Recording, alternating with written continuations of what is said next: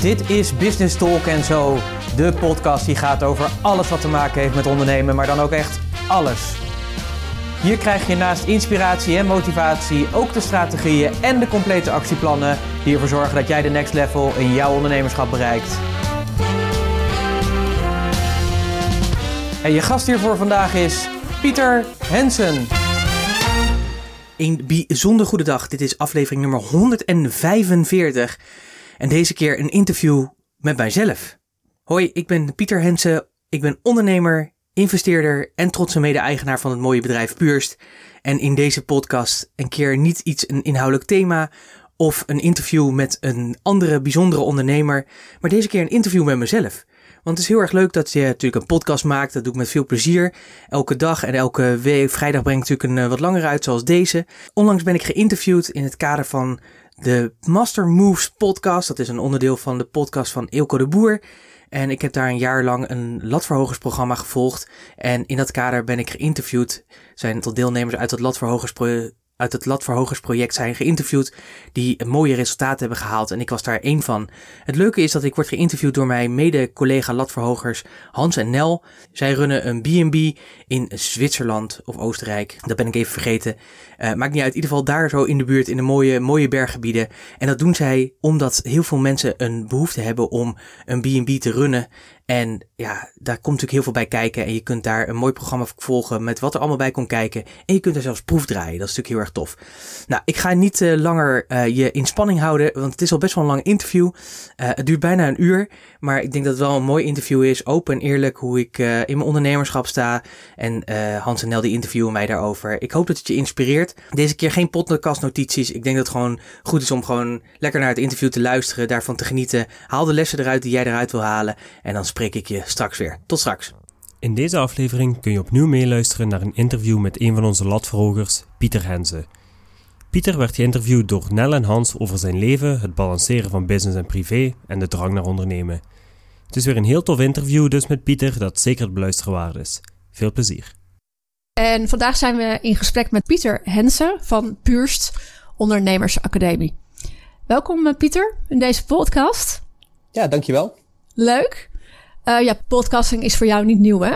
Je hebt uh, net als wij een, een eigen podcast. Waarom ben je eigenlijk een podcast gestart? Nou, ik ben mijn podcast gestart omdat ik zelf uh, heel veel podcasts luister. Ik vind het een hele mooie manier om kennis te krijgen. En ik vind het een hele mooie manier om mijn eigen visie, met name over ondernemerschap, want dat is mijn, mijn expertise of de passie die ik heb, om daar mijn eigen visie over de wereld in te slingeren. Hoe lang onderneem je al?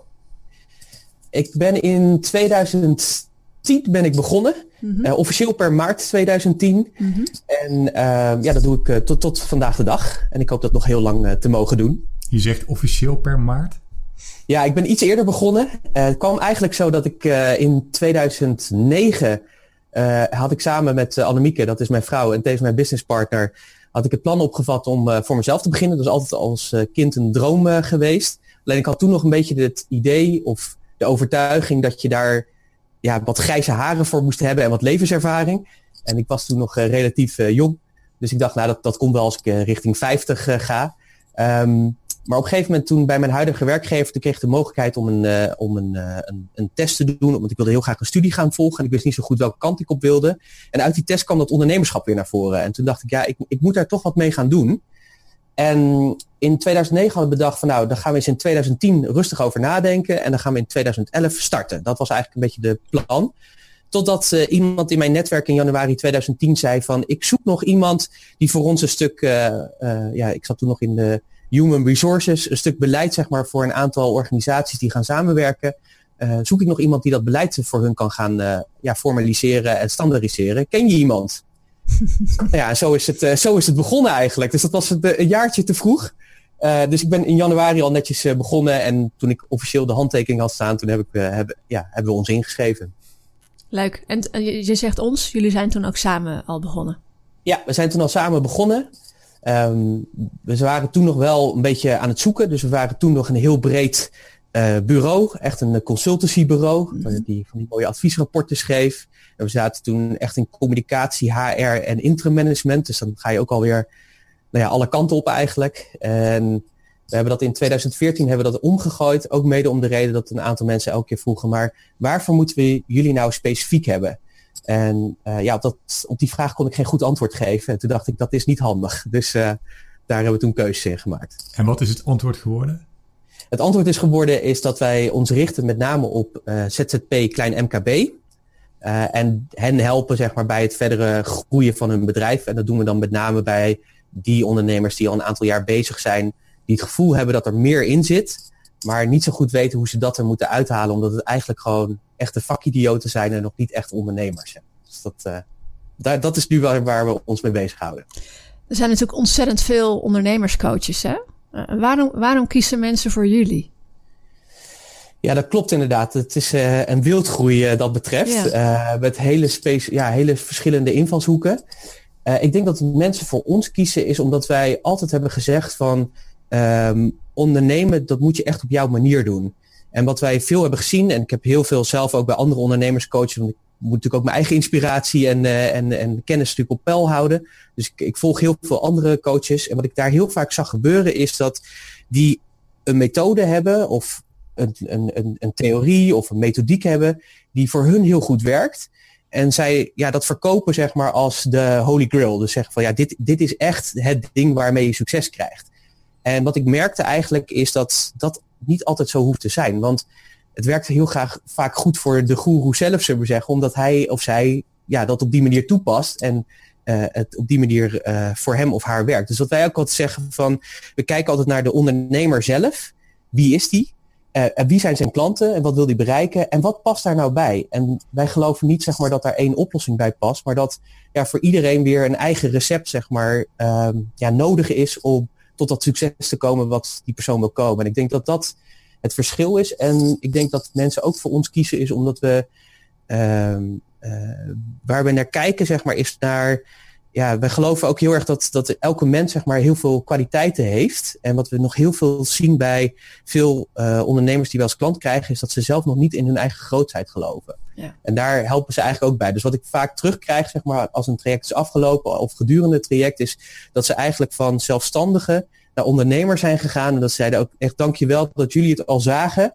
En ons zeg maar, hebben geholpen om door de tijd heen zelf ook dat vertrouwen te hebben. En dat we nu zeg maar, die stappen kunnen zetten. En hoe doe je dat dan? Mensen in hun eigen grootsheid laten geloven? Nou, dat begint eigenlijk al uh, in het begin uh, van het traject. Um, uh, op, op het moment dat iemand aan tafel komt, zeg maar, dan heeft hij al een, is hij al door een aantal slagbomen heen gegaan. Dus we hebben ook niet iedereen aan tafel. En dat heeft ermee te maken dat ik heel erg op zoek ben naar een bepaald type ondernemer, naar een soort menstype. En ja, de grap is, als je dat vertaalt, dan komt hij heel erg overeen met hoe ik zelf in het leven sta. En um, als ik met iemand zit, ja, dan zie ik heel vaak, ik denk dat dat ook een van mijn krachten is, ik zie heel vaak zeg maar, de potentie die in een bedrijf zit. Ja. Uh, en heel vaak ziet de ondernemer dat zelf nog niet, omdat hij nou ja, natuurlijk met zijn eigen oogkleppen op, ja. uh, op je weet wat je weet, zullen we ja, zeggen. die zit erin. Uh, die, ja, die zit er op die manier in. Dus ik zie heel vaak al van, nou, als we aan de slag gaan, dan, zal het, dan denk ik dat we daar naartoe kunnen groeien. En ja, dat is natuurlijk ook het perspectief wat ik mensen meegeef, waardoor mensen zeggen, oh, oh, is, is, is dat dus ook mogelijk? Ja, ja, dat is ook mogelijk. Daar moet je natuurlijk wel wat voor doen. En ik denk dat dat uh, ja, de basis is van de samenwerking. Ja, daarnaast hebben we een aantal, we hebben eigen twee modellen ontwikkeld, zeg maar, waar langs we mensen uh, laten lopen.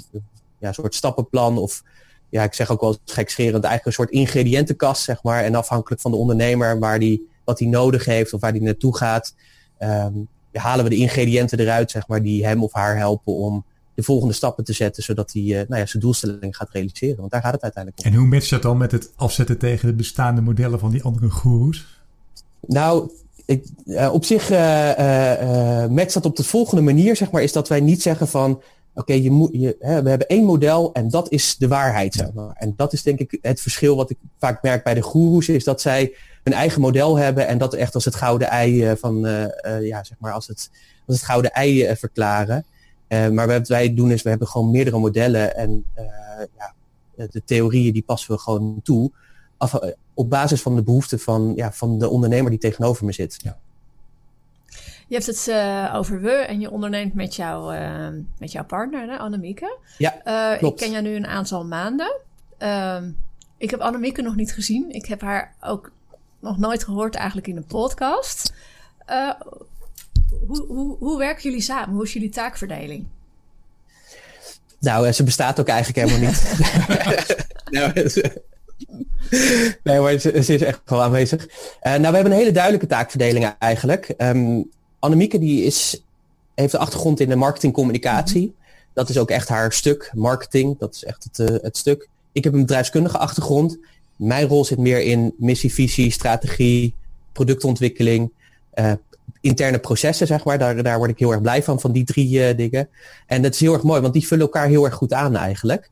Dus wat er heel vaak gebeurt is dat uh, we hebben, als we met een klant beginnen, dan heeft een van ons, zeg maar, is ja, de hoofdaannemer of zo, zoals ze het maar noemen.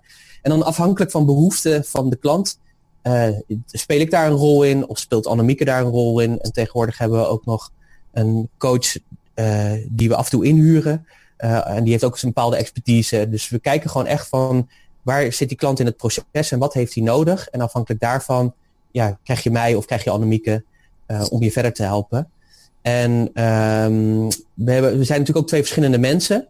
Dus ik ben meer zeg maar de visionair en de vergezichten en de grote dromen en dat soort dingen. Ja. En Annemieke is meer van de actie en, en, en, en uh, de concrete actieplannen. Ja. Uh, en dat werkt ook heel erg goed. Dus waar ik nog wel eens kan verliezen in de grote, het grote plaatje, zeg maar, wat er allemaal mogelijk is en hoe ver dat kan, is zij heel vaak weer down to earth en zegt van oké, okay, dat is hartstikke leuk, maar wat gaan we nou vandaag letterlijk doen? Concreet, ja.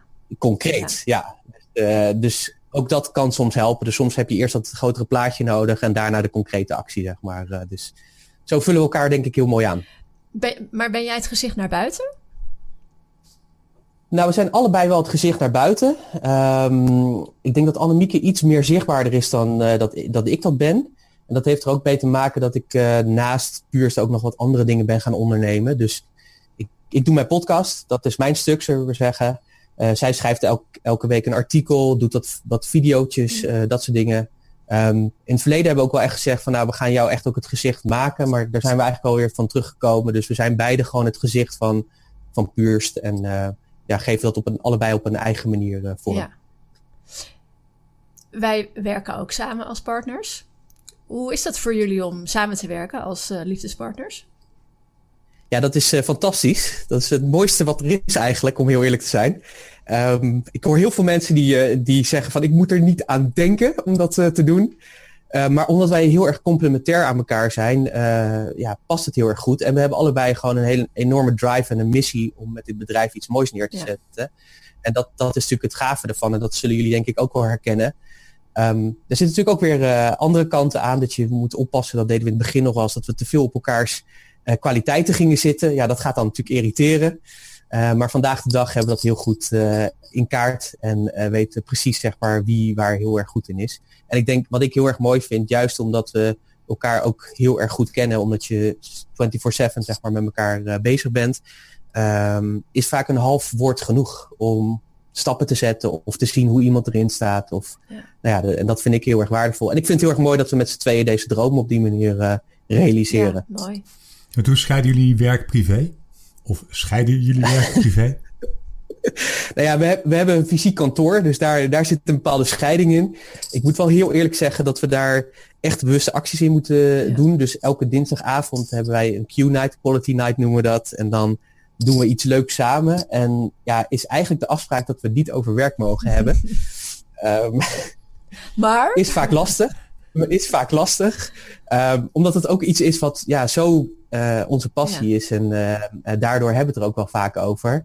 We merken vaak zeg maar, als we op vakantie zijn, omdat we dan echt even afstand kunnen nemen, dat je denkt, oh ja, we zijn, we zijn meer dan uh, alleen die business partners met elkaar die die droom hebben.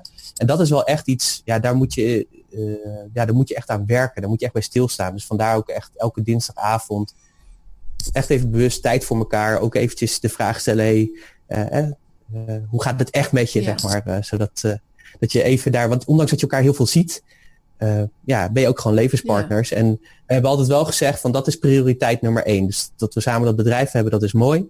Uh, maar wij zijn de basis en dat willen we ook echt zo houden. En we hebben ook gezegd op het moment dat het bedrijf tussen ons in komt te staan, om wat voor reden dan ook, dan gaan we daar, maken we daar keuzes ja. in. Dus dan of iemand neemt afscheid of we stoppen gewoon of wat dan ook. Want... Heb je dat meegemaakt, dat je die, dat het die kant op tendeerde en dat je echt met z'n tweeën even achterover moest hangen en kijken van hé, hey, ja Ja, hebben we meegemaakt. We zijn in, wat ik zei, zeg maar, we zijn natuurlijk in 2010 begonnen. Toen deden we nog heel veel interimwerk en dat soort dingen. Ehm, maar ik merkte dat ik van de klantgroep waar ik toen in zat niet gelukkig werd. En Annemieke die kon daar ook haar ei niet uit, want dat zat in de uh, gezondheidszorg en met name in de eerste lijn, dus huisartsen, fysio's en dat soort dingen. En die hebben heel weinig marketingadvies nodig. Dus Annemieke die was al vrij snel al richting MKB-ondernemers aan, het aan het gaan met haar klantgroep. En ik, ik merkte op een gegeven moment dat ik niet gelukkig van die groep werd. En toen hebben we besloten van, nou ja, mede ook op de vraag, waar kunnen we je nou voor vinden? Toen zijn we gaan nadenken, wat willen we dan eigenlijk? En daar is de ondernemersacademie uit voortgekomen. Dus we hebben in 2014 zijn we helemaal opnieuw begonnen.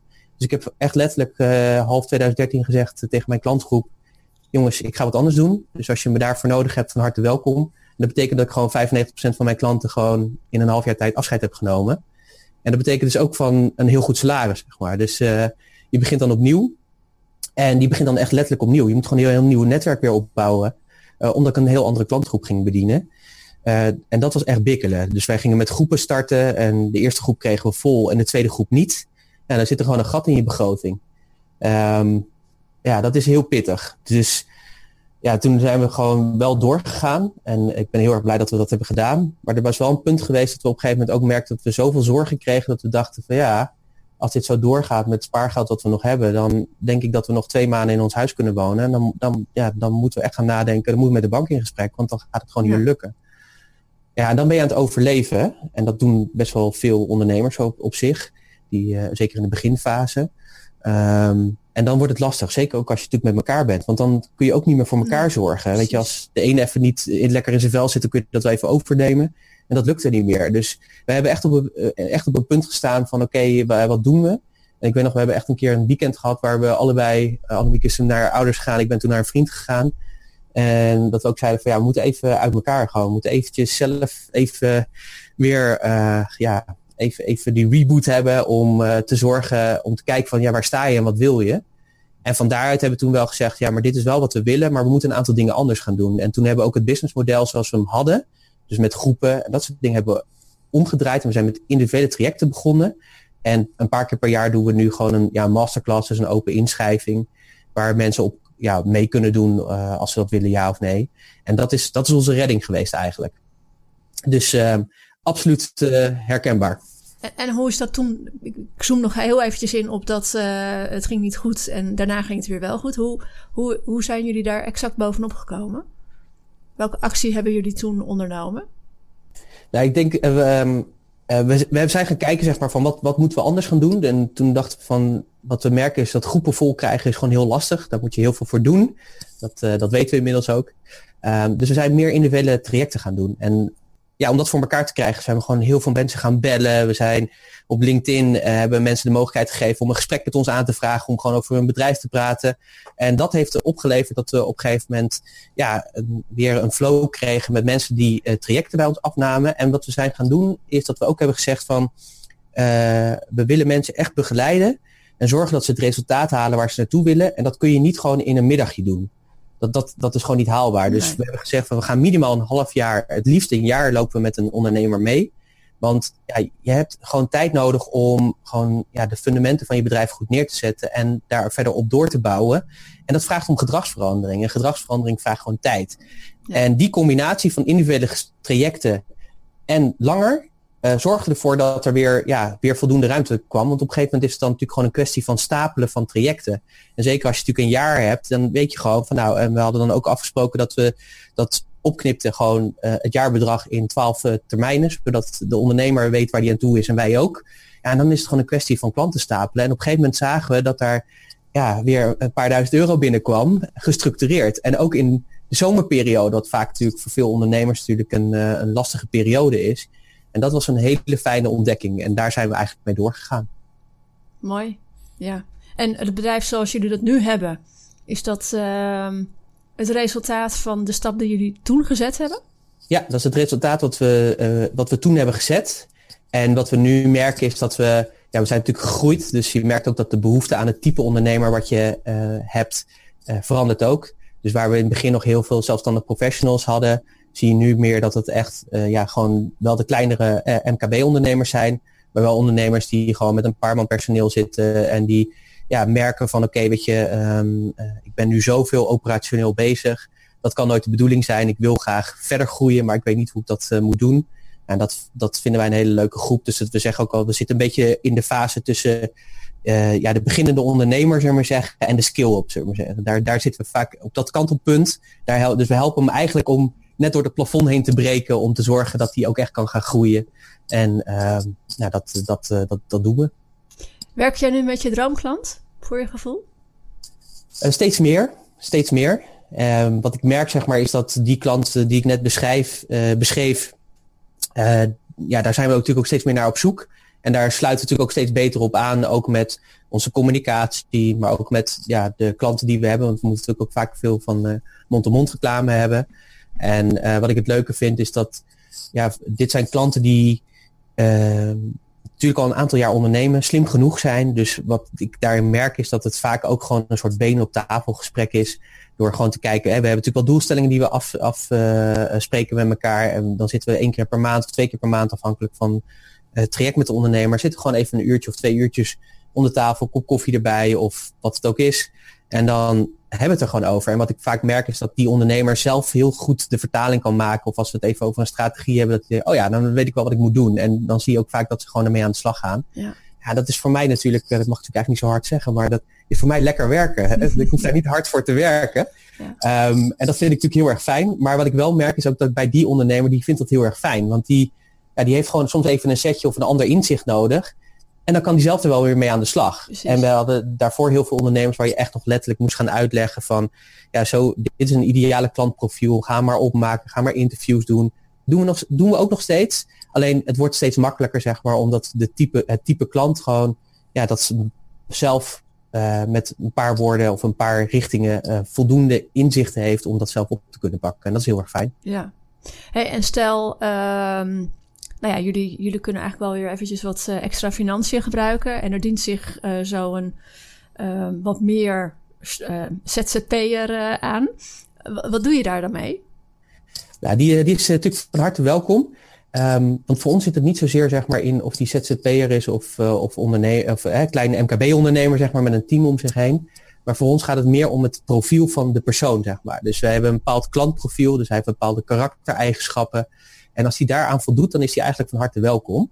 Um, en daar selecteren we ook op, omdat uh, ja, het gaat natuurlijk over persoonlijk contact. En ja, ik ben iemand, als ik ergens voor ga, dan ga ik er ook helemaal voor. Dus als ik in je geloof, dan geef ik ook alles. Maar dat betekent wel dat ik iemand moet hebben waar ik ook, ja, waar dat gewoon klopt. Want als dat niet klopt, ja, dan gaat mij dat heel veel energie kosten. En dan moet ik heel hard werken. En dan vind ik hard werken niet erg. Uh, maar als het maar wel zeg maar in een bepaalde flow is. We zeggen, als je mensen hebt die denken van ja, weet je, die hebben het begrepen, die gaan er echt voor, die zijn ambitieus, die willen gewoon echt whatever it takes mentaliteit. Want dat ben ik zelf namelijk ook. Uh, niet, uh, ja, niet zeuren, maar gewoon aanpakken, zeg maar. En ja, als, als die ZZP'er langskomt, dan is die ook van harte welkom. Ja, maar, precies. Ja. ja, dus, dus jouw droomklant, jullie droomklant, is, is iemand met een bepaalde drive. Ja, ja. absoluut. En ja, niet, absoluut. niet zo heel veel uit ehm, waar, waar die zit in zijn proces. Nee, maakt er eigenlijk niet zo heel veel uit. Want we hebben ook wel, dat vind ik ook wel leuk, zeg maar, we hebben ook echt wel startende ondernemers. Maar dat zijn dan bijvoorbeeld, we hebben nu een dame bijvoorbeeld, die is partner geweest bij KPMG. Die is klaar met die wereld, die wil het op een andere manier gaan doen met ja. twee andere mensen. Maar die zegt ook, ja, weet je, uh, corporate bedrijven adviseren, dat kan ik heel erg goed.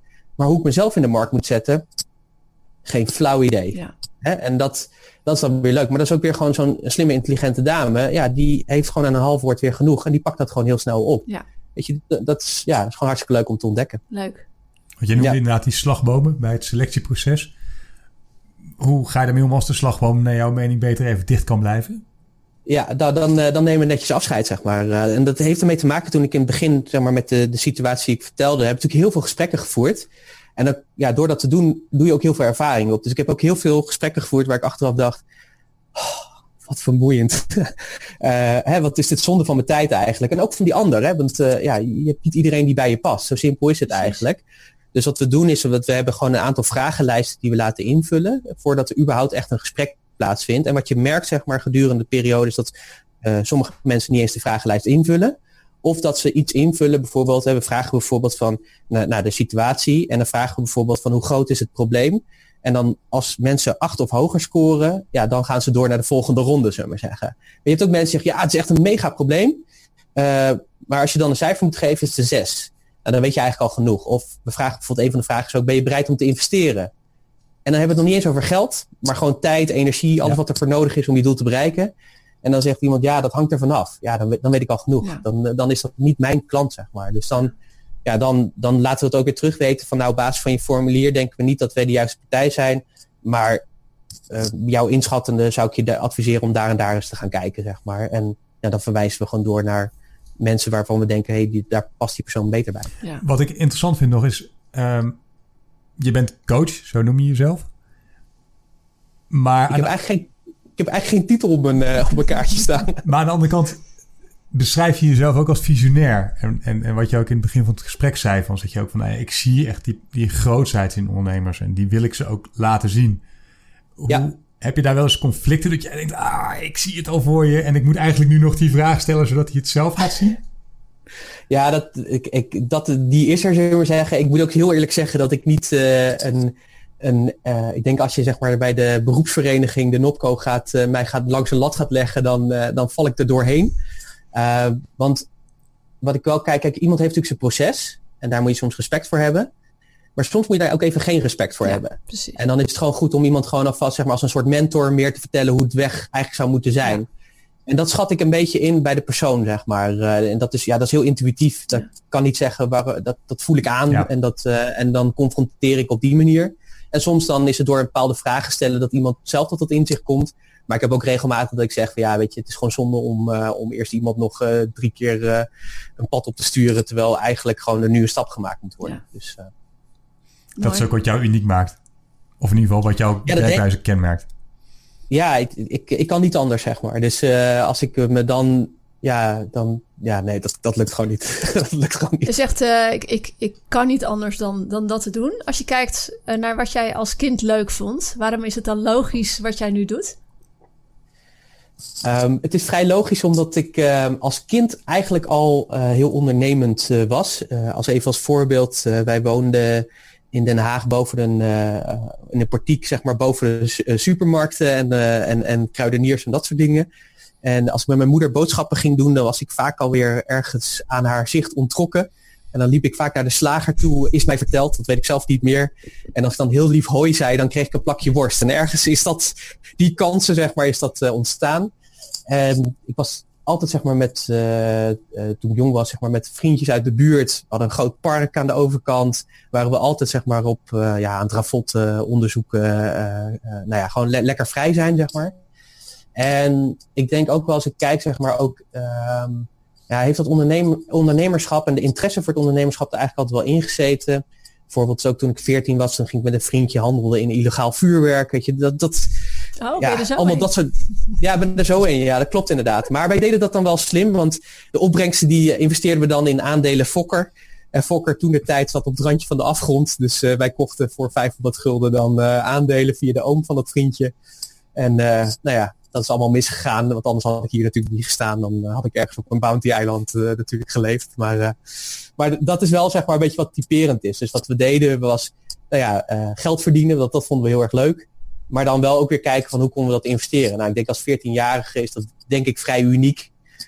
Ik denk dat de meeste mensen dan zouden zeggen, goh, ik, ik ga er iets leuks verkopen of wat dan ook. En dat hadden wij niet. Maar je, je was dus eigenlijk al vroeg ondernemer, ondernemend. Toch, ja. toch ben jij in loondienst gegaan.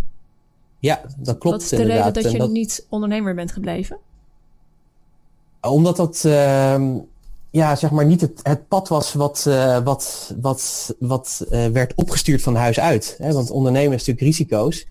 Mijn ouders komen wel allebei uit een ondernemersgezin. Dus allebei winkels gehad en bakkerijen en dat soort dingen. Dus, dus ze kennen die wereld. maar ja, het was natuurlijk veel logischer dat je gewoon een goede opleiding deed en dan ergens in dienst kwam en daar carrière maakte, zodat je in die veiligheid en zekerheid zat. En ja, doordat ik dat heb meegekregen, ben ik dat gaan doen. Alleen als ik wel kijk, zeg maar, binnen de banen die ik had, ben ik altijd wel weer ondernemend geweest. En heb wel weer mijn eigen pad daar ook in gecreëerd. Dus uh, ik, heb op een gegeven moment ook, ja, wilde ik gewoon een bepaald carrièrepad hebben.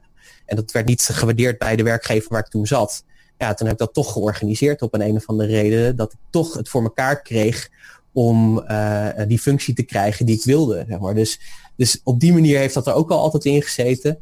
Maar ik denk, ja, ik, ik denk helaas heb ik me daartoe te veel laten leiden, zeg maar, door gewoon, wel ja, wat ik van thuis uit heb meegekregen van, weet je, zorg nou dat je een goede opleiding hebt. En zorg dat je ergens goed binnenkomt en daar carrière maakt, zodat je wel een goed inkomen hebt.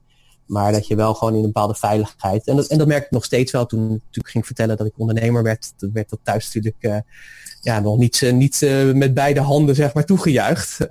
want ja, dan laat je natuurlijk wel heel veel los. En ook zeg maar, toen ik besloot om in 2014 het hele roer om te gooien, werd dat natuurlijk ook niet gewaardeerd. Want, ja, dat, maar ja, dat zegt natuurlijk vooral heel veel over mijn ouders. En ja. Uh, daar heb ik weer inmiddels aan, aan los kunnen komen en mijn eigen pad daarin ben ik erin gaan volgen. Ja, want als je dan terugkijkt, zeg je dan, ehm, had ik maar eerder mijn eigen pad gevolgd? Of zeg je, nou, het heeft me gemaakt zoals ik nu ben? Ja, ik, ik denk het laatste. Ik bedoel, uh, ik, ik, ik, ik heb me nooit uh, belemmerd gevoeld zeg maar, in mijn ontwikkeling. Uh, dus uh, dat niet. Maar ja, het, het, is zo gewoon gegaan, zeg maar. Dit is gewoon wat ik heb meegekregen en ik, daar heb ik me aan geconformeerd. En ik moet ook zeggen dat ik denk ik ook nog niet de, de, de kansen zag of de mogelijkheden zag die ik vandaag de dag wel zie. En de durf om dat ook te doen. Ehm, ja, daar moet je ook in groeien, denk ik. Ja. Dus voor mij, als ik kijk, is dit gewoon, gewoon mijn weg. En, en wat is dat, mijn weg? Voor jou? Ja, de, de, de weg van het ondernemerschap, de weg van, het, uh, van je eigen bedrijf hebben, het zelf regelen, het zelf organiseren. En ook ja, uh, zorgen dat je verantwoordelijk bent voor je eigen succes. En eigen inkomen en alles wat daarbij hoort. En die vrijheid, ja, die is natuurlijk aan de ene kant bikkelhard. Maar aan de andere kant ook super heerlijk om gewoon te kunnen doen en laten wat je wil. Dat je niet afhankelijk bent van allerlei processen en procedures in bedrijven of van managementlagen of directeuren of wat dan ook. Maar uh, ja, wat ik zei, zeg maar, zoals in 2013, 14, dat je gewoon kan besluiten van hé, hey, dit is het niet. Uh, ik ga het anders doen. Hè? Dus, uh, en dat vind ik ook het prettige van het ondernemerschap. En daar wil ik ook verder naar doorgroeien. Dat je in een bepaalde mate van vrijheid komt waarin je gewoon ja, bij wijze van spreken elke dag kan bepalen van als ik het anders wil doen, dan kan dat zonder dat dat effecten heeft, zeg maar, voor inkomen of wat dan ook. Ja. En uh, ja, dat, uh, dat pad zijn we aan het bewandelen. En wat heeft jou doen besluiten om uh, latverhoger te worden? Um, nou, eigenlijk, uh, ik ben in april vorig jaar ben ik met Ilko meegegaan naar Miami voor, de, voor de mastermind die hij daar organiseerde. En ik kende Ilko eigenlijk een heel klein beetje van online wat ik voorbij zag komen.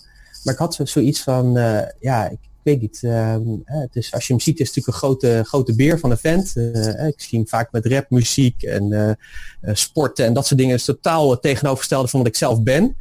Toen dacht ik, en toch intrigeert me dat. Dus um, ik weet nog wel dat ik op een gegeven moment een keertje iets voorbij zag komen. En toen had ik besloten om niet dat te doen bij hem. En ik heb toen zelf aangegeven van de eerstvolgende keer als hij weer zoiets doet, dan, dan ga ik mee. En ja, als je natuurlijk zoiets uh, uitroept, dan gebeurt dat natuurlijk ook. Dus nog geen letterlijk een week later kwam het berichtje voorbij. Wie gaat er mee naar Miami voor de mastermind?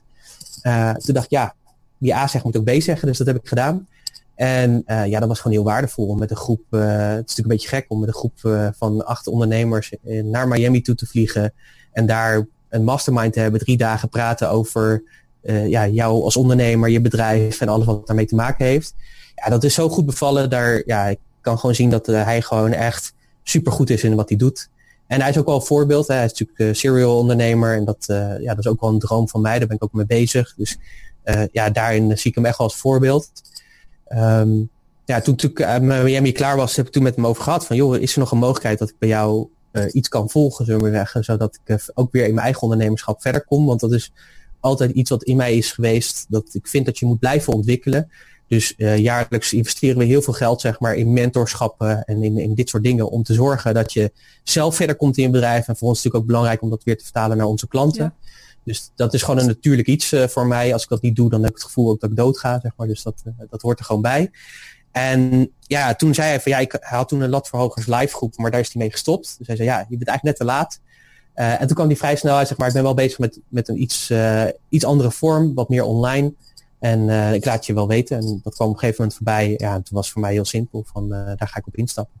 Hoe definieer jij ondernemerschap? Want je praat daar met heel veel passie over, maar hoe zie jij dat? Nou, voor mij is ondernemerschap is ja, iemand die uh, uh, een bepaalde passie heeft en gewoon zegt van jongens, wat er ook gebeurt, ik ga dit gewoon realiseren. En ja, ik denk dat het mooie is van ondernemer zijn, is, is dat je A, de mogelijkheid hebt om te creëren. Maar ik denk dat het nog mooier is omdat je er geld mee kan verdienen. Kun je het weer opnieuw investeren en kun je het dus laten groeien, groter maken. Dus ik denk dat je als ondernemer de mogelijkheid hebt om een grotere impact te hebben in de wereld dan uh, ja, als individu in loondienst. Ik wil niet zeggen dat je daar geen impact kan hebben. Maar ik denk gewoon doordat je kan creëren, daar geld mee kan verdienen en dat weer kan herinvesteren. Ja, kun je gewoon grotere stappen zetten. En dat vind ik, ja, dat vind ik echt een van de mooiste dingen. Want ja, dat is ook een van mijn doelstelling in het leven. Van ik wil gewoon heel graag deze planeet mooier verlaten, zeg maar, dan dat ik hem uh, aangetroffen heb. En daar ben ik elke dag mee bezig. En ja, ik zie ook zeg maar in mijn eigen ontwikkeling, in mijn eigen ondernemerschap dat dat lukt. En we hebben er nu mensen bij. Nou, fantastisch. Maar dat betekent ook voor die mensen bied je ook een stukje zekerheid weer. En ook een bepaalde mate van groei. En ja, dat heeft natuurlijk ook impact in hun omgeving. Dus dan krijg je echt zo'n ja, zo'n drop in the ocean eh, idee. En ja, dat vind ik het mooie van ons als ondernemers, dat wij dat kunnen. Dat wij echt verschil kunnen maken in levens uh, van anderen. Uh, en dat niet klein kunnen doen, maar echt ook groot kunnen doen. Ja, want als ik jouw verhaal zo hoor, dan zou ik zeggen, nou, 2010 begonnen, 2014 het roerom. Ik vind dat al redelijk getuigen van lef en ondernemerschap. En toch zeg je van, nee, afgelopen jaren is daar wel weer een boost in gekomen. Wat is daar gebeurd? Nou, het is meer dat je, je gaat natuurlijk een bepaald pad en die loop je. Uh, maar het is ook heel erg zoeken. Het is heel erg zoeken naar wie ben ik, zeg maar. En uh, je hebt natuurlijk een bepaald idee. Je ziet natuurlijk om je heen mensen gebeuren. Dus ik ben, ben ook heel veel bezig geweest met wat doen conculega's, hoe doen ze dat? En dat is denk ik ook wel een van de inzichten die ik het afgelopen jaar heb opgedaan is, uh, laat dat los, weet je. Ik ben ik. Uh, wij zijn puurst, wij doen het op onze manier. En daar moet ik me op focussen. En ik moet niet bezig zijn met hoe conculega's dat doen. Hoe interessant dat ook kan zijn. Maar wat natuurlijk het risico is, als je daar te veel op gaat focussen, is dat je ook te veel gaat kopiëren. En dan krijg je natuurlijk juist, waar wij van zeggen, dat moet je niet doen. Je moet het juist doen op jouw manier. Is dat je dat uh, uh, uh, niet doet. En dat is natuurlijk denk ik ook een van onze valkuilen geweest. En ik denk, als ik kijk naar afgelopen jaar, ook mede met latverhogers, dat is denk ik ook de dynamiek geweest, is dat we ja, hebben ontdekt van oké, maar dit is, dit is wie we zijn. Dat wisten we natuurlijk al wel, maar ja, dat waren we even kwijtgeraakt. En daar weer keuzes in gemaakt. En dat, ja, dat zijn we nu weer aan het uitbouwen. En dat voelt heel erg goed. Dat voelt heel erg goed. Wat is een, een grote wens op ondernemersgebied voor, uh, voor het komende jaar voor jou? Uh, voor mij is een grote wens, ja, natuurlijk dat verder het bedrijf natuurlijk uh, doorgroeit. En uh, dat ik minder afhankelijk ben van het bedrijf zelf. Hè. Ik bedoel, ik doe nu heel veel zelf er nog in. Daar wil ik wel verder naar doorgroeien, dat het niet meer afhankelijk is van, van mij of van Annemieke. Dus dat we zo groeien dat ook andere mensen daar een rol in kunnen hebben, zodat het door kan gaan. Dus dat als ik er niet meer ben of besluit om iets anders te gaan doen, of ik wil gewoon een maand weg, dat dat dan ook uh, kan. En daar zijn we nu wel naar bezig om dat ook uh, om te bouwen. Dus het bedrijf ook meer toch richting een online kant te gaan vormgeven. Ondanks dat we wel fysieke dingen blijven doen met, met mensen. En ja, zorgen dat we verder groeien, zodat er ook andere mensen bij kunnen komen die bepaalde onderdelen van wat wij nu zelf doen over kunnen nemen. En ja, mijn, een van mijn dromen voor het komende jaar is, ik heb november vrijgepland om dan een week in Amerika te zitten.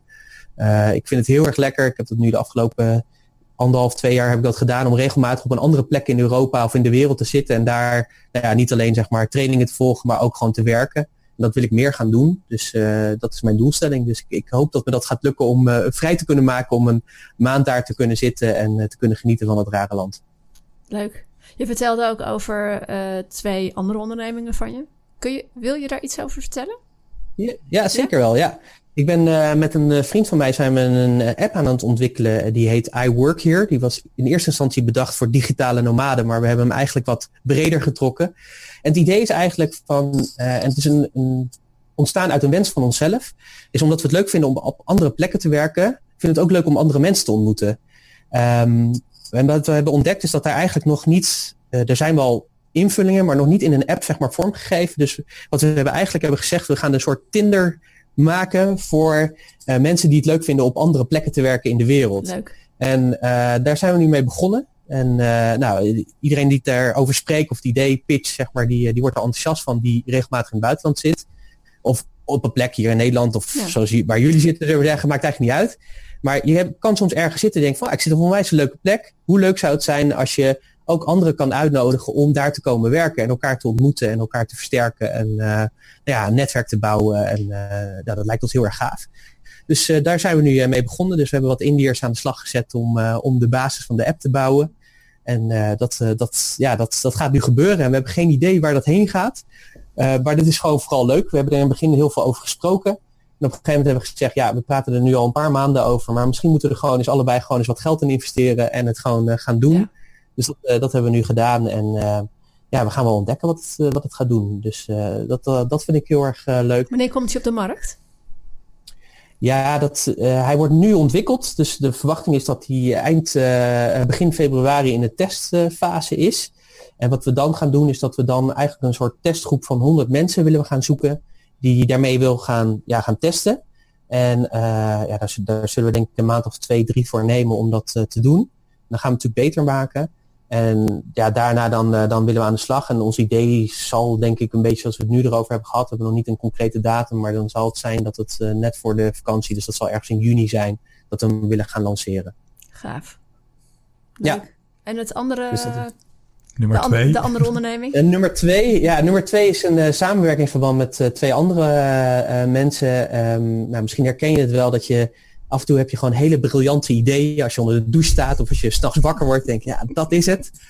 En uh, nou, dat idee, dat is er dan. En vervolgens zie je zes jaar later, zie je in één keer jouw idee in de winkel liggen. En um, ja, dat, dat herkenden we alle, alle drie. Uh, maar we zeiden eigenlijk van eigenlijk is wel zonde om er gewoon geen actie of tijd aan, uh, aan te besteden. Dus wat we nu hebben gedaan is dat we zijn bij elkaar gaan zitten. Um, het wordt ook een bedrijf, zeg maar, dat gaan we ervan maken. Uh, en het idee is zeg maar om gewoon al onze ideeën die we hebben, om die gewoon eens uh, nou ja, te droppen. Dus te kijken van, hey, wat zijn nou echt leuke ideeën om uh, mee aan de slag te gaan? En het idee is eigenlijk dan om, we hebben nu drie ideeën eruit gehaald. En die gaan we nu gewoon uitvoeren. en wat we doen is eigenlijk dat we het, zeg maar, van het idee maken van een concept. En dat concept, dat maken we zo klaar dat het of verkocht kan worden, of dat we andere mensen vragen van, goh, zou je het leuk vinden om dat idee uh, voor ons uit te voeren. Want we hebben natuurlijk zelf maar beperkt tijd. Dus we vinden het vooral heel erg leuk om de ideeën te bedenken, daar een concept van te maken, maar dan ook mensen erbij te gaan zoeken die het willen gaan uitzetten. Nou ja, en dan kan iemand het of kopen of hij wordt partner of nou ja, wat uh, de, de, de, de, vorm daarin, dat weten we nog niet helemaal. En op die manier uh, gaan we dat, zijn we daar nu mee bezig. Dus we hebben nu ons eerste project hebben nu lopen en nou, hopelijk gaat, dat, gaat dat lukken. Dus heel erg leuk, denk ik herkenbaar stuk trouwens. Dat hebben wij ook veel ideeën, maar zelf niet de tijd hebben om, om het te realiseren. En je, wat, wat gaan we daarmee doen? Ja, precies. Wat, wat willen, ja. wat willen we daarmee? Ja. Leuk. Herkenbaar. Staat, staat jouw hoofd wel eens stil? Nee, dat is, dat is ook mijn grootste probleem. Nee, dat is... Uh, ja, dat, dat, is natuurlijk het, uh, dat is natuurlijk het meest irritante natuurlijk van het ondernemerschap. En eigenlijk helemaal geen goede eigenschap in die zin. Dat uh, ja, je bedenkt natuurlijk elke keer nieuwe dingen en, ideeën of invalshoeken. En het liefst wil je natuurlijk daarmee aan de slag, omdat dat iets nieuws is. Uh, maar dat is denk ik ook wel een van de dingen die ik bij latverhogers heb geleerd. Is van, ja, dat wat goed werkt, moet je gewoon ja, uitvergroten. Moet je meer van gaan doen. maar ja, dat is natuurlijk niet altijd leuk, omdat dat natuurlijk vaak de herhaling van zetten is ja, ja, ik weet niet hoe het met jullie zit, maar je bent, ik ben vooral ondernemer geworden om te creëren mede en bepaalde vrijheid uh, voor mezelf uh, uh, te creëren ook. Ja, dan wil je natuurlijk elke keer met die nieuwe dingen bezig zijn. Maar ja, ja dat, dat, dat kan niet altijd. Dus vandaar ook zeg maar ook omdat soms bepaalde ideeën dan ergens anders te parkeren en door andere mensen te laten uitvoeren. Ja, en hoe zorg je ervoor dat je wel voldoende ontspanning krijgt? Um, ja, dat, dat moet ik echt plannen, zeg maar. Dus ik moet echt plannen in mijn agenda dat ik die ontspanning pak. Dus betekent voor mij, ik heb nu bijvoorbeeld uh, uh, uh, yoga heb ik, doe ik nu. Um, maar ik, ik ja, kies daarvoor, zeg maar, om dat dan ook echt in een soort private setting te doen. en dat ook gewoon elke twee weken doe ik dat dan twee uur. En tussendoor heb ik dan opdrachten. En daarnaast heb ik een personal trainer, ben ik mee aan de slag gegaan, zeg maar, om dat lichaam, uh, ja, hè, bedoel, uh, ik zit heel veel in mijn hoofd. Ik weet niet of jullie dat herkennen, maar ik zit heel veel in mijn hoofd. Um, Omdat je altijd bezig bent met je bedrijf, met de ideeën en dat soort dingen. Maar ja, het vehikel waar, waar dat hoofd op functioneert, ja, dat moet natuurlijk ook goed, goed onderhouden worden. Nou, daar ben ik zelf wat minder goed in. Dus dat moet ik doen. En ja, regelmatig gewoon echt een dag vrij plannen of een weekendje wegplannen. En dat ook alvast van tevoren doen, zodat het er ook is. Dat er ook geen excuus is dat, je, dat het niet kan. Uh, ja, en op die manier pro probeer ik een beetje uh, rust in te bouwen. maar ik moet zeggen dat dat niet altijd even succesvol is als ik zou willen.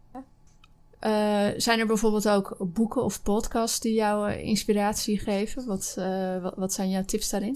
Ja, kijk, ik, ik, ja, ik ben een enorme kennisvreter, zeg maar. Dus ik, ik vind het heerlijk.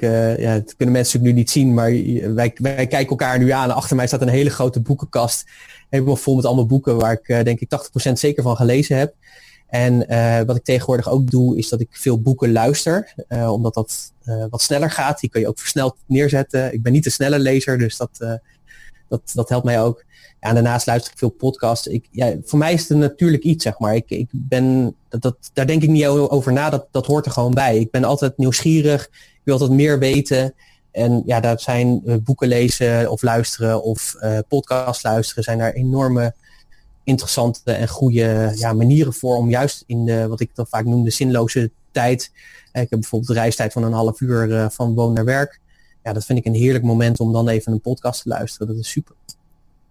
Wat is jouw favoriete podcast? Ja, een van de, ik heb er meerdere, maar eentje die ik echt heel erg goed vind en waar ik mijn eigen podcast ook een beetje op gemodelleerd heb, is die van Amy Porterfield. En uh, zij is uh, marketing guru. En um, nou, ik ben daar op een gegeven moment op het, uh, ben ik bij haar podcast terechtgekomen. Ik luister hem elke week. En elke week is het gewoon super waardevol. En dat vind ik zo enorm knap. Uh, luister meerdere podcasts. kan niet van alle mensen die ik volg zeggen van het is super waardevol uh, elke week. Maar van haar, zij springt er echt met kop en schouders bovenuit. Maar het is voor haar ook haar manier zeg maar om uh, ja, haar business vorm te geven. Dus die podcast is voor haar een hele belangrijke. Maar je merkt ook gewoon dat ze er heel veel tijd en energie in stopt om gewoon heel veel waarde te geven. En dat, ja, dat, daar word ik altijd heel erg blij van. Mooi, ja. En jouw favoriete boek? Ja, dat kan ik niet zeggen. um, uh, heel verschillend. Wat ik, um, um, wat ik je wel heel erg leuk vind om te doen is om vaak uh, biografieën te lezen van ondernemers of van ja, bekende mensen. Omdat ik daar gewoon, je leert daar natuurlijk heel veel van. Uh, wat ik ook altijd interessant vind is om uh, boeken te lezen over bijvoorbeeld het ontstaan van Amazon of Uber of uh, Nike of weet ik veel wat. Omdat je daar, ja, dat, dat heeft natuurlijk met dat ondernemen te maken. Een beetje die jongensdroom, zeg maar, van, van niks naar alles, zullen we zeggen, met alle ups en downs. En wat ik wel heel mooi vind, het leert mij ook om um, te accepteren dat het niet altijd zo snel gaat. Hè? Dus als je bijvoorbeeld, ik heb het laatste boek van, van Nike-oprichter Phil Knight gelezen. Uh, over de eerste twintig jaar van Nike. Ja, als je dat dan ook ziet, wat er allemaal voor is gedaan en niet is gedaan. En welk bloed, zweet en tranen daar zijn geweest voordat iemand daar komt. Ja, dan ben je gewoon twintig jaar verder. Weet je, dus dat is, en dat is bij eigenlijk alle succesvolle ondernemers of mensen die, uh, waar, ik, waar ik boeken van lees, is er gaat een heel pad aan vooraf, wat je natuurlijk vaak niet ziet, want je ziet natuurlijk vaak de successen. Um, maar dat geeft mij altijd wel de moed en de hoop van, ja, vooral uh, blijven doorgaan en uh, doorzetten en niet opgeven. want er komt een dag dat het, dat het de andere kant op valt. Zeg maar. Zit er een risico bij jou dat je te hard werkt? Of ja, kan je dat gewoon aan? ik, ik, kan het wel, ik, ik kan het wel aan. Voor mij is het grootste risico eigenlijk dat ik te ongeduldig ben. Dus dat het soms niet te hard genoeg gaat zoals ik zou willen. En dat is denk ik ook wel een van de dingen die ik ook wel het afgelopen jaar tot inzicht ben gekomen. Dat ik meer mag genieten van het proces waar ik in zit. Dus omdat je gewoon een bepaalde ambitie hebt, ben je, ik weet niet hoe bij jullie zit, maar ik ben altijd aan, naar voren aan het kijken. En dan denk ik, oh, daar wil ik naartoe. En daar ben ik nog lang niet, weet je. Maar als je even terugkijkt, dan heb je gewoon enorme stappen gemaakt. En vergeet je daar gewoon bij stil te staan. En dat is wel wat ik nu meer doe. Dat, dat ik meer geniet ook van ja, de weg die ik, die ik aan het lopen ben, zeg maar. En de ervaringen die ik daarin opdoe. En de mensen die ik spreek. En de dingen die ik aan het doen ben. En ik denk van, oh, dat is eigenlijk best wel cool ook, zeg maar. En niet altijd maar bezig met, ja, ja, waar wil ik staan? Want ja, weet je, dat vraagt toch tijd. Dus dat vraagt toch nog uh, vijf tot tien jaar, zeg maar, in ontwikkeling en groei om echt te komen waar ik wil zijn. Uh, dus ja, geniet er vooral ook nu van. En hoe, ziet dat, hoe ziet er dat concreet uit voor jou? Dat daarvan nu genieten en daar bewust mee bezig zijn? Nou, dat is ook echt letterlijk. Uh, een van mijn rituelen is dat ik uh, elke avond voordat ik ga slapen even een rijtje opnoem met dingen waar ik dankbaar voor ben voor de dag. Zodat je ook een beeld krijgt van ja, wat heb ik eigenlijk allemaal gedaan en gerealiseerd en mogen doen. Uh, en wat, ik ook, wat we ook hebben afgesproken is dat elk succes die we hebben, hoe groot of klein dan ook, dat we die vieren. Al is het maar met een kopje koffie drinken of ergens wat eten of nou ja, wat het ook is, maar dat, dat, er, dat er gevierd wordt het succes, zeg maar. Want ja, je werkt er ook gewoon keihard voor als ondernemer. En je vergeet dat heel erg vaak. En je neemt dingen, nou ja, nou, niet als vanzelfsprekend, maar ja, omdat je vaak nog bezig bent met waar je naartoe wil, ja, is het soms niet, hè, denk je van ja, weet je, dit is, ja, dus één stapje weer in, in de reeks. Maar het is wel een stap, zeg maar. Je hebt, eh, je, dit stapje zorgt er wel voor dat je weer één stap verder bent gekomen. Ja, dat mag gewoon gevierd worden. En uh, ja, dus dat doen we wel heel bewust. Dus als we een nieuwe klant binnenhalen of als een klant een mooi resultaat heeft gehaald, zeg maar, dan, ja, dan vieren we dat uh, op wat voor manier dan ook. Ja. Het is heel herkenbaar om, om dat vieren eh, te vergeten. Ja, hè? Ja. Je had het over kleine successen vieren. Wat is voor jou een klein succesje?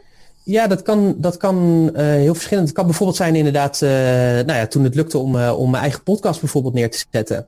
Weet je, dat, dat, dat is best wel een grote stap natuurlijk. Maar ja, dat, dat kan dan zo'n succes zijn. Of als ik zie, zeg maar, dat ik hou elke week bij hoeveel luisteraars ik heb. Ja, en als ik zie dat daar bepaalde groei in zit, dan, uh, dan is dat ook een succes voor mij. Uh, dus ja. daar kan het al in zitten. Over jouw podcast gesproken, hè? Jij hebt nu een wekelijkse podcast en uh, jij wil een jaar lang elke dag podcasten. Ja. Dat is nogal wat. Ja, dat denk ik ook. hoe, hoe ga je dat doen? Ja, hoe dat, kom je erop? Ja, hoe kom je erop? Nou, het, het, is eigenlijk heel simpel. Wat ik heb ontdekt, zeg maar, eigenlijk in het ondernemen is, is als je verder wil groeien, dan moet je je marketing gewoon keer 10 doen. Dus je zichtbaarheid keer 10 gaat ervoor zorgen dat je verder gaat groeien. Um, dus ja, kijk, ik doe het natuurlijk nu één keer per week. Dat geeft natuurlijk al een bepaalde zichtbaarheid. Maar ik dacht wel van ja, ik wil wel echt uh, ook een grotere zichtbaarheid hebben. Want ik denk dat we gewoon heel veel waardevolle dingen te bieden hebben voor ondernemers in de groei van hun, ja, de fase waarin ze zitten in de groei. Ja, en hoe kan ik dat dan doen? Door mezelf te stretchen, is letterlijk dan te zeggen, oké, dan ga ik hem niet wekelijks doen, maar dan ga ik hem dagelijks doen. En ik weet, dat is, ja, dit wordt waarschijnlijk gekkenhuis. Uh, ik denk dat ik ook veel van tevoren al zou gaan opnemen, uh, dat, soort dingen. Dus ik ben nu ook bezig om dagen te plannen waar ik gewoon echt gewoon een dag achter elkaar een stuk of x uh, podcast op zal gaan nemen. Um, maar neem niet weg dat het wel voor mij, ja, dat zijn voor mij de dingen om te zorgen dat ik zelf ook uit mijn comfortzone kom en dat ik ook in actie kom. En door het in de ether te gooien, ja, kan ik ook niet terug. Hè? Dat is, ik heb toen ook tegen die podcast gezegd, ik ga dat elke vrijdag doen. En elke vrijdag is hij er ook. Nou, twee, twee weken geleden was ik, uh, was ik wat ziek, wat grieperig. Ja, en ook toen moest hij er gewoon komen. Want ik had hem natuurlijk net niet eentje in het voren al opgenomen. Dus ja, dan krijg je dat, weet je. Maar ja, wat er dan ook gebeurt, die vrijdag is hij er dan wel. Hoe verkouden dan uh, ook, uh, maar hij is er dan wel. En uh, ja, dat, dat zorgt er bij mij voor dat ik mezelf, ja, zeg maar, uitdaag. Maar ook, het zorgt er ook voor, ja, weet je, nu heb ik 52 momenten in een jaar dat ik mijn boodschap kan vertellen. Straks heb ik 365 momenten in een jaar waar ik op mijn visie kan delen op allerlei thema's die met het ondernemerschap te maken hebben, heeft. Ja, dat is natuurlijk een factor uh, X, uh, waardoor je meer zichtbaar bent. Ik vind het wel een interessante dat je zegt, ja, eigenlijk was ik ziek, maar ik heb het toch gedaan. Ja. Wat zou er gebeuren als je het die ene keer niet zou doen? Ja, dat zou niet goed voelen. Want dan doorbreek je, voor mijn gevoel, doorbreek je de cirkel. En um, dat is hetzelfde. Ik weet niet of je dat herkent, maar ik, ik ben nogal af en toe uh, yo-yo ik nog wel eens wat met mijn gewicht. Weet je, en dan ben ik heel strak en dan zeg ik, oké, ik ga nu weer afvallen. En dan kom ik toch op die verjaardag en dan neem ik toch dat gebakje, maar. En dat is, dat is vaak het moment dat het misgaat. En volgens mij is dat ook zo in het ondernemerschap. Het wil niet zeggen dat je niet opnieuw kan beginnen, maar je begint dan echt letterlijk opnieuw. Dus de, ja, de cyclus zeg maar, die je van wekelijks opbouwt, ook in zeg maar, de herkenbaarheid en zichtbaarheid, die, uh, ja, die komt te vervallen dan. En het is ook echt iets wat we ook prediken naar onze klanten toe. Dus als ik ook kijk naar, uh, we doen wekelijks een nieuws, een artikel en een blog schrijven we. Um, ja, die, dat zijn we in 2013 mee begonnen en die komt gewoon elke week uit. Er is geen week geweest dat die er niet was. Uh, gewoon altijd op hetzelfde moment. Ja, en dat heeft gewoon met gewoon consistentie te maken. En ik denk, als je die consistentie kan toepassen, ja, dan kun je ook ja, blijven groeien. En dan maak je ook echt het verschil, denk ik wel. En ik, ik zie dat ook bij klanten die zeggen van, wow, weet je, dit is echt, uh, ja, ik, ik wacht erop, zeg maar. Ik wacht op elke vrijdagmiddag. Uh, uh, ja, ene keer komt hij wat eerder, de andere keer wat later op de, op de dag. Maar hij komt wel op die vrijdag. En dan zeg ik, ja, ik vind het heel fijn, zeg maar. ja, als hij er niet ja. zou zijn, dan ga ik echt iets missen. Ja, ik vind het wel heel interessant, want ik, ik, ik kan ook zo iemand zijn die dat uh, heel consistent uh, wil doen.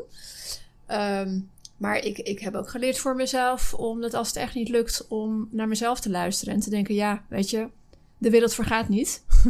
ik ben nu even belangrijker. Hoe, kijk je daar tegenaan? Uh, ja, dat, dat begrijp ik. Uh, maar voor mij is het echt. Het, voor mij is het, als ik dat niet doe, dan, wat ik zei, dan doorbreek ik die ketting dan heb ik voor mijn gevoel, ja, dan, dan faal ik ook, zeg maar. Dus het is voor mij echt een commitment aan mijzelf en aan mijn luisteraars of uh, aan mijn lezers, zullen we zeggen, om er wel te zijn. Kijk, en dat ik het soms niet goed organiseer, ja, dan moet die ander geen last van hebben. Dus voor mij is dat een uh, ander uh, beeld daarbij. Maar ik denk dat je natuurlijk goed voor jezelf moet zorgen. Ja, dat, dat staat natuurlijk buiten kijf. Kijk, als ik uh, op word genomen met een harteval, wat dan ook, even afkloppen, dan, ja, dan houdt het natuurlijk ook ergens op.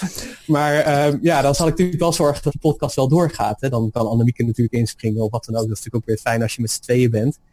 Um, maar voor mij is het wel echt, uh, als ik dat commitment aanga, dan, dan moet ik het ook aangaan. Want anders is het risico dat ik het gewoon verlies. Maar omdat ja. ja, van nature ook gewoon mens ben en ook wel ja, lui aangelegd in die zin. Hè. Ik uh, hou heel erg van hard werken, maar ik vind het ook wel makkelijk als het op een makkelijke manier gaat. Ja, en op die manier zorg ik er wel voor dat ik gewoon uh, die zichtbaarheid en die consistentie blijf houden. Daar, daar geloof ik heel erg in. Dus het is een stok voor jou achter de deur. Absoluut, absoluut. Ja. ja. ja. De nood moet wel heel erg hoog zijn, wil jij van een commitment afstappen? Ja, in principe wel, ja. ja. Wat, wat zou je eigenlijk wat zou je over een jaar al gerealiseerd willen hebben, wat uh, menselijkerwijs pas over vijf jaar gerealiseerd uh, kan worden? Um, nou ja, dan zou ik, uh, een, een, zeg maar, dan zou voor mij puur zeg maar een bedrijf zijn waar ik nog een paar uurtjes in de week mee bezig ben en dat allerlei andere mensen daar invulling aan geven en dat ik vooral heel erg bezig ben met al die andere initiatieven van ondernemerschap. Um, dat zou echt super tof zijn als dat in een jaar zou kunnen. Um, ja, dat zou ik heel erg gaaf vinden. Ja. En wat is nog je, je grote droom voor, uh, voor de toekomst? Nou, mijn grote droom is eigenlijk om uh, ja, van puur zeg maar een bedrijf te maken waar ja, met name natuurlijk gewoon dat ondernemerschap naar buiten toe gaat. En waar gewoon heel veel mensen gewoon, ja, zeg maar, voor mijn gevoel moet dat gewoon de broedplaats zijn, zeg maar, voor, voor de ondernemer. Uh, vooral voor de ambitieuze ondernemer die zegt van ja, weet je, ik, ik wil gewoon dat verschil maken in deze wereld. En ik wil dat gewoon big time doen. Ja, ik hoop dat daar gewoon, uh, en dan internationaal gezien, zeg maar. Dus ik zou uh, wel graag buiten de landsgrenzen, zeg maar, van, uh, van Nederland, gewoon ook in de wereld gewoon, ja, dat neer willen zetten. En ja, daar hebben we ook wel ideeën bij. Dus daar zijn we ook wel concreet over aan nadenken hoe we dat kunnen gaan, gaan uitbreiden. Alleen ja, stap voor stap. Weet je, we hebben hier in Nederland nog een grote stap te zetten in onze eigen zichtbaarheid en herkenbaarheid. Maar ik denk als je nu in tien jaar verder zijn, zeg maar, dan, uh, ja, dan hoop ik zeker wel een mondiale speler uh, te zijn. Tot slot, welke tips zou jij de ondernemers die luisteren willen geven? Wat is jouw gouden tip voor ondernemers? Uh, mijn gouden tip voor ondernemers is, is als je een idee hebt en je gelooft er gewoon in en je hebt het gevoel dat jij dit moet doen, dan moet je het ook gewoon gaan doen. En dan moet je je niet laten tegenhouden door alle stemmetjes in je hoofd of alle mensen die in je omgeving anders denken. Um, als jij gelooft dat je het kan waarmaken, dan lukt dat ook. Uh, weet je, alle antwoorden uh, en oplossingen die zijn er gewoon te vinden. Um, uh, durf gewoon ook om hulp te vragen. Dat is ook een hele belangrijke. Dat heb ik ja. een hele tijd niet gedaan. Ik ben vooral heel eigenwijs geweest om het zelf uit te zoeken. Niet slim. mensen zijn heel erg bereid om je, om je te helpen. Um, maar zeker als je gewoon die droom hebt, als je van binnen ergens voelt van ja, weet je, ik ben gemaakt om dat verschil te maken, maak het verschil dan ook. laat je niet tegenhouden, zeg je baan op, ga er gewoon voor. En uh, ik kan het uit ervaring zeggen. Uh, ik heb het zelf gedaan. Uh, het is niet altijd even makkelijk. Maar het is wel heel erg ja, vervullend, zullen we zeggen, om je eigen koers te bepalen. En gewoon te weten dat je die stappen zet waarvan je denkt van ja, maar hiervoor ben ik op aarde neergezet. En je niet laat tegenhouden door wie of wat dan ook. Want ik denk, als anderen dat uh, ook niet hadden gedaan, ja, dan hadden we nu nog steeds, denk ik, uh, rondgelopen in berenvelletjes en knotsen en waren we achter dinosaurus aan het aanrennen, bij wijze van spreken. En ik denk dat dat het mooie is uh, van ja, alle mensen die toch die stap hebben durven zetten, dat die iets hebben bewerkstelligd waar wij vandaag de dag ja, mee vooruitkomen. En ja, ik geloof gewoon dat iedereen gewoon die talenten heeft om dat te kunnen doen. Dus dat ondernemerschap, ja, men zegt je moet ermee geboren zijn. Ik denk dat het er aan kan bijdragen, maar ik geloof ook dat heel veel vaardigheden je gewoon kan aanleren en gewoon je eigen kan maken. En dat je met wilskracht ook een heel, heel, heel, heel, heel groot eind kan komen. Dus dat zou mijn advies zijn. Ga het gewoon doen. Just do it. Nog een aller, aller, allerlaatste vraag. je vertelde dat je heel lang geen hulp hebt gevraagd. Wat heeft het hulpvragen jou gebracht?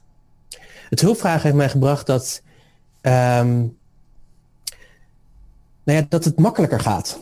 Het gaat gewoon makkelijker. Kijk, ik weet wat ik weet. En dat is natuurlijk heel erg beperkend. Hè? Dus, uh, dus hoe verder ik in mijn ondernemerschap kom, hoe steeds meer ik tot de conclusie kom dat ik eigenlijk steeds minder weet eigenlijk. Terwijl ik toch heel veel doe om mijn kennis zeg maar, te verrijken. Um, maar wat, wat mij opvalt is dat op het moment dat ik het niet weet en ik ga om hulp vragen, is dat anderen het vaak veel beter weten. Omdat die kwaliteiten hebben of omdat die dingen hebben waar ik niet, ja, niet over beschik of ik het gewoon nog niet weet, zeg maar. Uh, dus het heeft me, ik denk dat uh, me dat heel veel tijd, geld en energie heeft gekost door dat niet te doen. En dat heeft ook een beetje mee te maken hoe ik ben opgegroeid, zeg maar. Dat je het allemaal zelf moest doen. Althans, die overtuiging heb ik in mijn eigen hoofd uh, gecreëerd. Uh, en ik heb dat op een gegeven moment kunnen loslaten en die hulp durven vragen. En dat is, ja, dat is echt fantastisch. En nu, ja, nu doe ik het gewoon regelmatig. Als ik ergens tegenaan loop, ja, dan heb ik al een groep mensen waar ik iets aan kan vragen. Nou ja, daar is natuurlijk de latverhogers natuurlijk ook een mooi voorbeeld van. Hè? Dat als je iets niet weet, kun je het in, in die community gooien. En ja, doordat je elkaar kent, uh, is men ook bereid om je daarbij te helpen. Dus dat is super. Mooi. Dankjewel voor dit gesprek, uh, Pieter. Ja, graag gedaan. Jullie ook bedankt. Hartstikke leuk. Nou, ik wil je natuurlijk weer heel erg bedanken dat je hebt geluisterd naar deze podcast. En in deze podcast bijzonder omdat je een uur lang hebt geluisterd naar een interview met mij. Ik, uh, ja, ik hoop dat het gewoon heel erg waardevol voor je was. Dat je mooie inzicht hebt gekregen in hoe ik mijn ondernemerschap doe. Mijn lessen die ik daarin heb geleerd. Hoe ik dat uh, vormgeef. Ik ben heel erg benieuwd of je ja, daar mooie lessen uit hebt gehaald. En dat je die meteen ook gaat vertalen naar je eigen bedrijf. En op die manier ook actie onderneemt. Laat me dat alsjeblieft weten. Vind ik heel erg leuk. Dat kun je doen door ja, je reactie te geven op de inzichten en de lessen die jij eruit hebt gehaald. In de diverse podcastkanalen. Uh, waar deze podcast uh, verschijnt. Er zitten natuurlijk allerlei commentaarvelden. De podcast wordt natuurlijk ook gedeeld in allerlei social media kanalen. Daar kun je natuurlijk ook je commentaren geven. Doe dat vooral heel erg leuk. En mocht je nou denken, dit is echt een waardevolle podcastaflevering voor je collega-ondernemer, wijs hem er natuurlijk op of stuur hem door of stuur de link door. Heel erg dankjewel daarvoor alvast.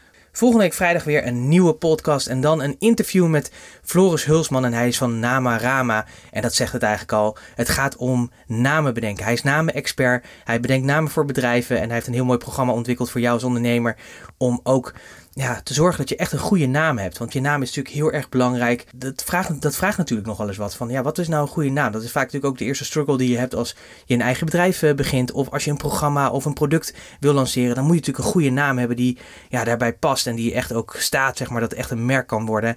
Nou, uh, hij gaat ons meenemen. Ik ga hem interviewen natuurlijk gewoon over zijn ondernemerschap. En hij gaat ons meenemen in de belangrijkste elementen die ervoor zorgen dat een naam echt ook een goede naam wordt. En het toffe is, hij is met een heel mooi boek bezig, wat binnenkort ook uitkomt, dat echt specifiek gaat over ja, het bedenken van namen en hoe je dat uh, precies uh, doet. Nou, dat is natuurlijk voor volgende week vrijdag. Ik wens je in ieder geval een heel fijn weekend en ik spreek je natuurlijk graag weer morgen. Tot morgen.